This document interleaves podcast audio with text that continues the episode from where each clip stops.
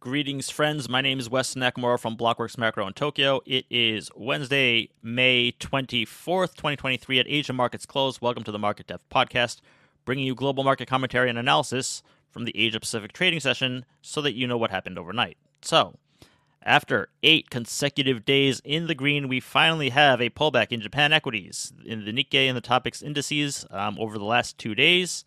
And why does this matter broadly uh, outside of Japan? Because it seems that in terms of global DM equity indices, this relentless Japan rally as of late has been potentially driving other regions, i.e., US uh, and Europe, uh, higher. And therefore, when Japan indices peaked on Tuesday, yesterday, at Japan PM Cash Open, so did SPX E-minis, um, as well as Euro Stoxx, and Japan then led global indices to the downside over the last, you know, one and a half to two days. So, if indeed it is the case that U.S. equities are being directionally driven by the Japan momentum, which is the only macro force at active play over the past, call it month or so, um, and thereby that would explain, at least in part, why equity markets are shrugging off headwinds like the U.S. debt ceiling still unresolved, or China deterioration, or whatever other risk that equities have been ignoring. But if Japan is driving the otherwise directionless SPX and Euro Stoxx both to the upside and the current downside, then equity investors should probably know what's driving Japan equities, whether they themselves are invested in Japan or not. So today I'm going to take a dive into who is doing what with Japan Equity Index futures, especially yesterday during Japan cash hours when the momentum top was put in and then everything turned around. You know, who was behind the selling? Did the foreigners who have been these net buyers of Japan's stocks for the past seven consecutive weeks, did they finally take profits? Well, as I'll show you, my best guess is no and I'll show you exactly what data um, for which I used to make that assessment, right or wrong. Okay, but before we get to that, very first, just a quick note: the RBNZ, Reserve Bank of New Zealand, interest rate decision uh, out today. Okay, so they hiked rates 25 basis points to 5.5 percent, in line with expectations. However, What's significant about today's rate announcement out of the RBNZ was that it was one of mission accomplished, apparently, because the RBNZ also called this the end of their rate hiking cycle. And in addition to that, they're even talking about rate cutting for the back half of year next year, 2024. Okay, so this is very notable given that the RBNZ had been one of the most hawkish of the major central banks, as well as one of the first out the gate to begin hiking rates, you know, well before the Fed, the ECB, the Bank of England, and, and the rest of them, right? So, as of today, we now have the first of the major developed central banks to not only claim that, you know, the rate hiking cycle is done, okay, whether or not it actually will be going forward, but nonetheless, that's what they're claiming today explicitly. Not only are they doing that, but there is also the first to actually give an explicit nod to rate cuts as the next rate move when that time comes. Okay, and on the back of that, we see the Kiwi dollar take a pretty significant drop, down about one and a quarter percent. Um, this despite an inline 25 basis point hike, because this explicit dovish turn that was very unexpected. So this is a notable moment in global macro and in DM monetary policy. You know, turning point. Um, even if they're the lone ones uh, doing so for now. Okay, so back to Japan equities, finally pulling back and putting in the top, temporary or otherwise, uh, for this recent global equity upside. Okay, so what happened yesterday at 12:30 p.m. Japan time at the PM session open when everything fell? Um, and by everything, I mean that this wasn't just Japan. This was also top tick in SPX E-minis, as well as in other indices like the Hang Seng Index in Hong Kong, um, we saw Euro Stoxx fall at you know Europe European Opium open a few hours later. Um, we even saw dollar yen move in tandem with you know the Nikkei with Japan equities down. Okay, which is a very rare move for FX to follow an equity market, but nonetheless here we are. So therefore, we should all want to know what happened yesterday. Okay, and I don't mean what was the catalyst because one, the catalyst in this case remains unclear. Okay, though likely it's tied to you know, China chip export banning announcement hitting the tape But two, the catalyst itself isn't important in this case because when you're this deep into a one directional rally, like in the in the Nikkei and Topix indices and Japan equity indices, right? What's important is who is behind the actual market activity, right? The actual buys and the sells. Um, and if we can at least get an idea of that, then we can also then try to get a rough idea of the immediate term price action to follow, right? So that's why I don't care what the reason was. I just care who is acting um, in the, the, the flow. So, as we know, foreigners have been the primary buyers driving Japan equities massive, you know, massively um, on a rally with Nikkei and Topix breaking out to 33-year highs. You know, eight straight weeks of net buy flows, right? So, were they the sellers that therefore capped the rally yesterday? Were foreigners taking profits? No. It was still domestic, Japan domestic sellers that did so. And in fact, foreigners were largely still buyers yesterday as indices fell. Okay? And here's how I came to this conclusion.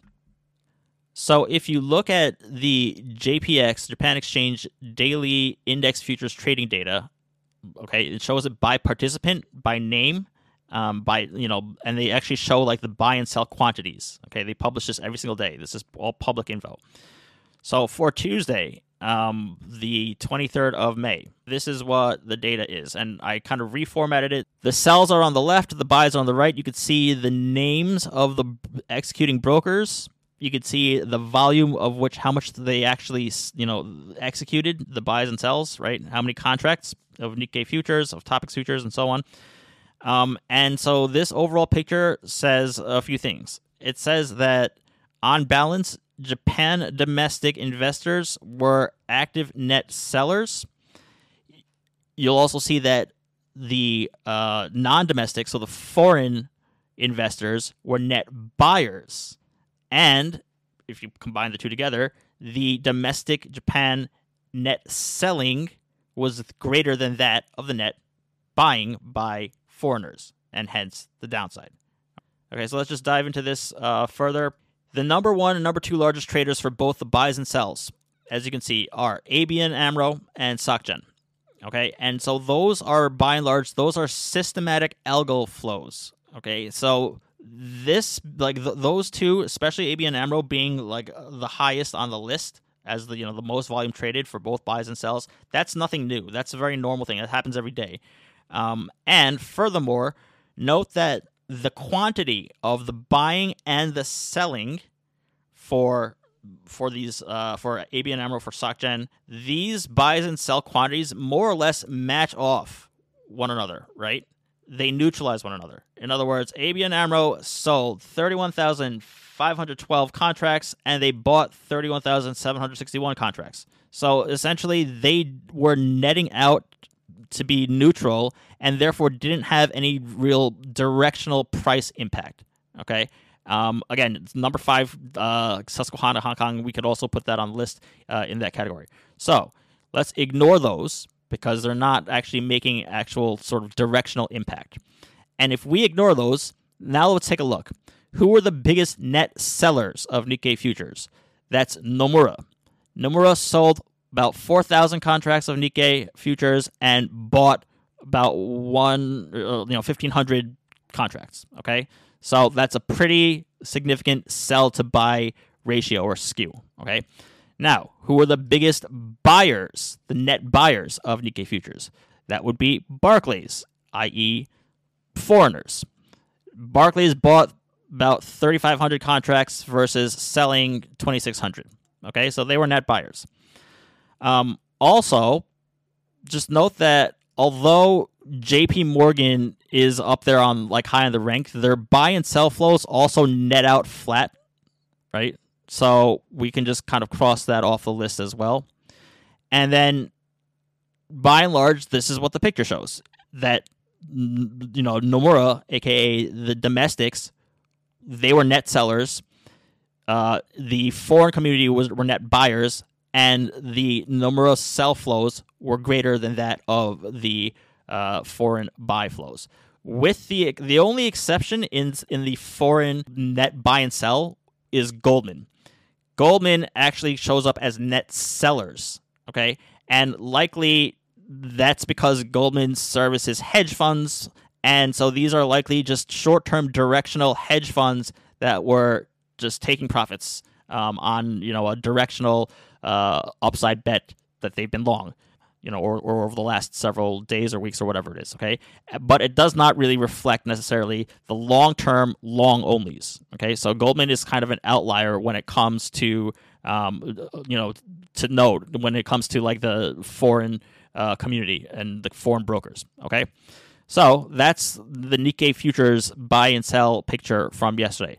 Now let's take a look at Nikkei mini futures. And mini futures are not to be ignored because they are actually they have more they have greater trading notional uh, volume than the pre, you know the the larger Nikkei futures do. Um, they have for some time. Okay.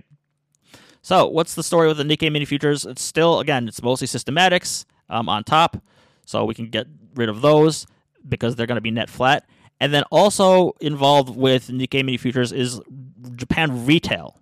Okay, and Japan retail is also net flat as well, right? Their buys and sells are gonna kind of net each other out, right? This is basically SBI, Rakuten, Matsui, Monex, and so on and so forth. So if we get those out of the way, right, the, the top ranked buyers and sellers are systematics and retail, and then we take a look at the picture. Now what do we have? Well, Barclays this time is more or less netting out flat for Nikkei minis, right? So we can kind of get rid of that. But if you look at once again Nomura, Nomura now shows up as net sellers again at about a two to one ratio for Nikkei mini futures. Also note that although Bank of America does show up as net sellers by about ten thousand contracts, and as well as J.P. Morgan um, by about thirty five hundred contracts, that combined like notional value is on Nikkei mini futures is like is very negligible. It's not that much in the grand scheme of things. It's also being partly offset by other uh, foreign net buys, such as that by Morgan Stanley, who was net buying of uh, about three thousand contracts. Okay, so uh, that kind of negates J.P. Morgan's net sell. And once again, Goldman stands out amongst the foreigners as net sellers by a significant amount, as in they they don't show up at all in terms of any buy flows, and they just have uh, sell flows. Okay, so that's the Nikkei Mini. Now let's take a look at Topix futures. Topix futures, again, very largely similar to picture to that of Nikkei futures. Okay, Japan domestic are net sellers, um, and although the foreign flows are a bit more mixed, it's still skewed towards being net buyers from the foreign community. Okay, so once again, X the systematic flows, the largest net seller is Nomura. Um, they are selling again about a two to one ratio of sells to buys. Um, you also have Mizuho in there as well uh, as a slight net sell, but nonetheless, that's a domestic net seller.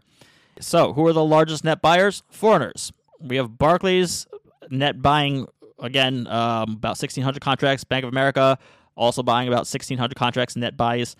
Um, and then the other foreign, you know, flows, the largest net foreign flows, those are kind of largely two-way neutral, but they do still slightly tilt towards being net buyers. Okay, as in J.P. Morgan and Morgan Stanley.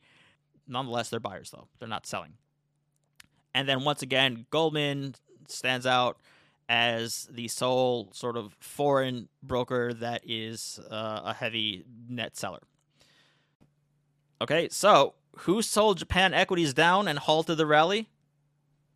It was, once again, the skeptical and sort of skittish Japan domestic investors. And understandably so, because they're taking profit, some which may be taking profit that they've been sitting on for 33 years long, right? For once they they they could take profit that's understandable for them to do so. But the international, the foreign long onlys, okay, i.e., the foreign community ex hedge funds and fast money, they were still overall net buyers even into the down market. So, despite the last two days of the Nikkei and the Topix falling in price action, overall investor behavior remains unchanged domestics are sellers and foreign community is still net buying, regardless of what the index is doing, you know, going up or down. Okay. Now, again, note that these are just index futures just for that particular day. By no means does it tell the entire underlying story, um, uh, let alone tell the story at all in any sort of accuracy. Okay. But it does provide at least some bit of quantifiable insight uh, into what is actually happening in terms of these buys and sells and in terms of actual market behavior. This is all public information. You can go to the JPX website. Um, they have an English version and they print this data every single day uh, at market close. And so, and they have them in Excel sheets. They go back, you know, historically as well. Um, so it's very transparent, and you could see who's doing what.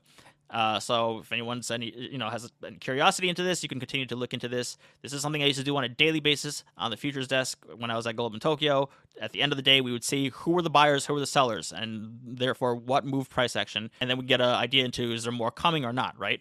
Because let's say that the let's say it was the other way around, right? Let's say we saw this data come out and show that over the last two days it was foreigners who were the net sellers by and large, and domestics were doesn't matter what they were. If they were net buyers or net sellers, doesn't matter. If the foreigners were net selling uh, futures in both Nikkei, Nikkei minis, and in Topix futures, index futures, then that might be a cause for some alarm, I suppose, if you're you know bullish on the index and bullish on equities as a whole globally because it might signal that the foreigners who were getting going long into this are now taking profit and are selling. But that's currently not the case as it stands.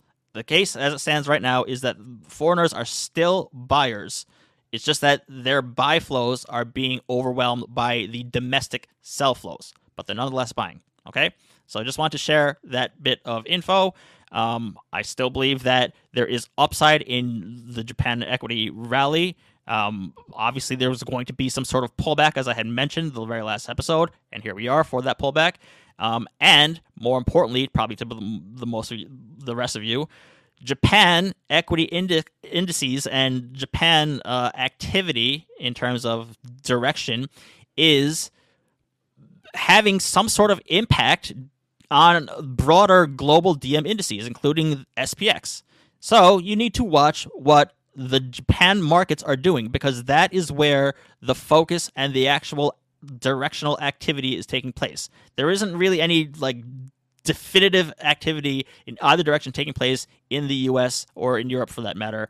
Um, it's really being led by an out of Japan. So need to watch uh, what's happening in Japan, and if you really want to know who is doing what in Japan, well, here's your data to basically see exactly who is doing what. Okay, uh, that's it for me. Thanks for watching Market Depth. We'll see you next time. Thanks. Bye.